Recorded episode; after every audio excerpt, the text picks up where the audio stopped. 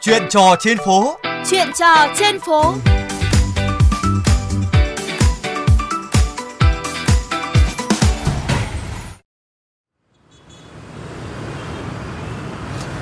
Ngọc Tuấn xin kính chào quý vị nghe đài. Thưa quý vị, ngày 31 tháng 1 tới đây sẽ hết thời gian thí điểm cho các phương tiện trừ xe tải, xe khách được lưu thông hai chiều trên tuyến phố Đội Cấn Hà Nội, đoạn từ ờ, Văn Cao đến Giang Văn Minh.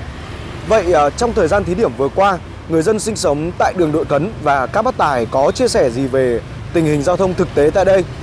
Sau khi hết thí điểm, họ mong muốn gì?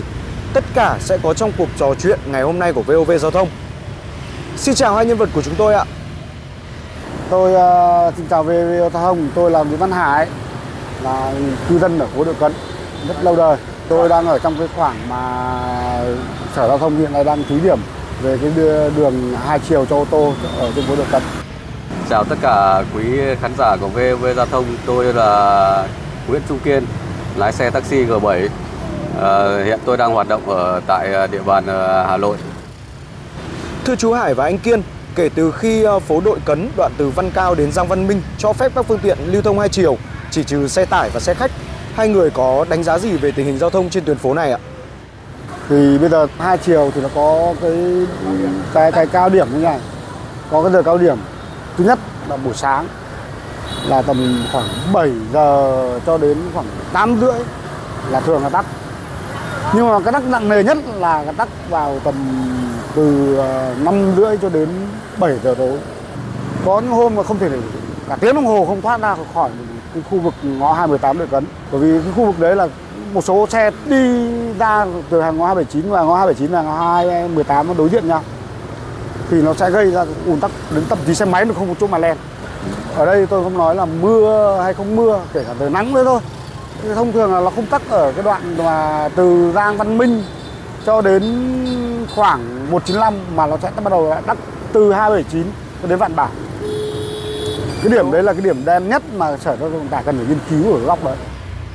Thì nếu giờ bình thường, giờ không phải giờ cao điểm thì là hoạt động là cũng vẫn bình thường. Đấy, còn cái giờ cao điểm thì là cái đường ờ, Đội Cấn thì nó cũng là cái diện tích thì nó cũng hơi nhỏ. Đấy, là giờ cao điểm thì khả năng là nó sẽ cũng có tắc đường. Thỉnh thoảng có những cái xe mà đỗ ở dưới hành lang nó sẽ ảnh hưởng rất là nhiều thì nó chiếm cái diện tích là nhất là những cái lúc mà đỗ thì là sẽ gây ách tắc rất là nhiều. Bên cạnh việc phương tiện à, đông hơn vào giờ cao điểm, nếu mà nhìn ở một góc khác tích cực hơn thì chú Hải và anh Kiên ờ, sẽ có chia sẻ gì ạ? Mời chú Hải. À, tôi thì tôi không à, có ô tô nhưng mà tôi hay đi ô tô. Thì công nhận hai chiều tôi có thuận tiện hơn thật bởi vì là nhiều lúc tôi bí tôi có thể đi từ Liêu tai hoặc là đi từ cái hướng đằng ờ, ở cái ờ, Nguyễn Thị Thanh trở về nhà tôi bằng cái đường ngược chiều được. Chưa thì tôi lại phải vòng vào Kim Mã vòng lại ra Minh rồi nó cũng qua cái bất tiện tất nhiên là nó xa hơn không bao nhiêu nhưng mà nó thuận thuận tiện hơn thậm chí kể cả đi taxi. Vậy ờ, sau khi hết thí điểm, nếu được đưa ra một phương án tốt cho tuyến Đội Cấn, chú Hải và anh Kiên sẽ đưa ra phương án hay là có mong muốn gì ạ? Theo tôi thì cũng cái giờ cao điểm thì cũng nên cho một chiều. Đấy mà theo những cái khung giờ buổi sáng và buổi chiều ấy, thì cho hoạt động một chiều thì tốt hơn. Còn ờ, những cái ngoài giờ cao điểm thì vẫn hoạt động hai chiều bình thường được. Về cái vấn đề đỗ, dừng đỗ ở những cái cung đường nó chật hẹp như cái đường đội cấn. Nói chung là đường đội cấn thì tương đối cái cái ờ, làn đường nó hơi hẹp. Thì nếu mà có một xe đỗ thì nó chiếm mất 1 phần 3 đường rồi.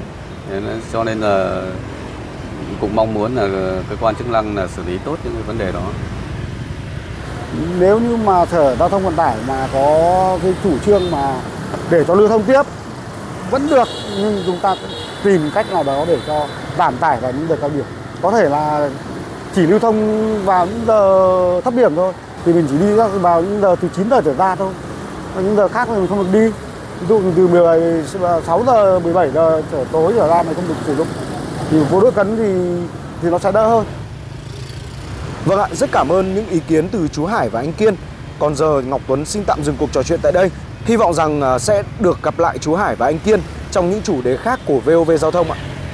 Vâng, cũng là cảm ơn ờ, chương trình nhân ờ, dịp ờ, Tết Nguyên đán chuẩn bị tới thì chúc tất cả các quý khán giả VOV Giao thông một lời chúc sức khỏe, hạnh phúc, bình an trên mọi nẻo đường. chào tạm biệt chương trình. Cuối cùng là tôi à, xin chào giao thông đã kết nối với tôi để trình bày những vấn đề giao thông trên đoạn phố của chúng tôi và chúc, chúc tất cả mọi người cùng lái xe an toàn trên cái cung đường mà mình đã đi qua. Vâng ạ, một lần nữa rất cảm ơn chú Hải và anh Kiên.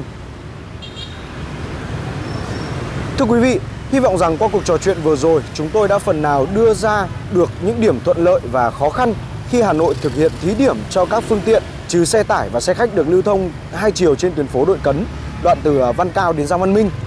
Trong lúc chờ các cơ quan chức năng có phương án tốt nhất, chúng ta khi lưu thông qua tuyến đường à, Đội Cấn hãy chấp hành nghiêm luật giao thông đường bộ, không dừng, đỗ tại những vị trí không được phép để tránh gây cản trở giao thông. Còn giờ, chuyện trò trên phố xin được tạm dừng tại đây.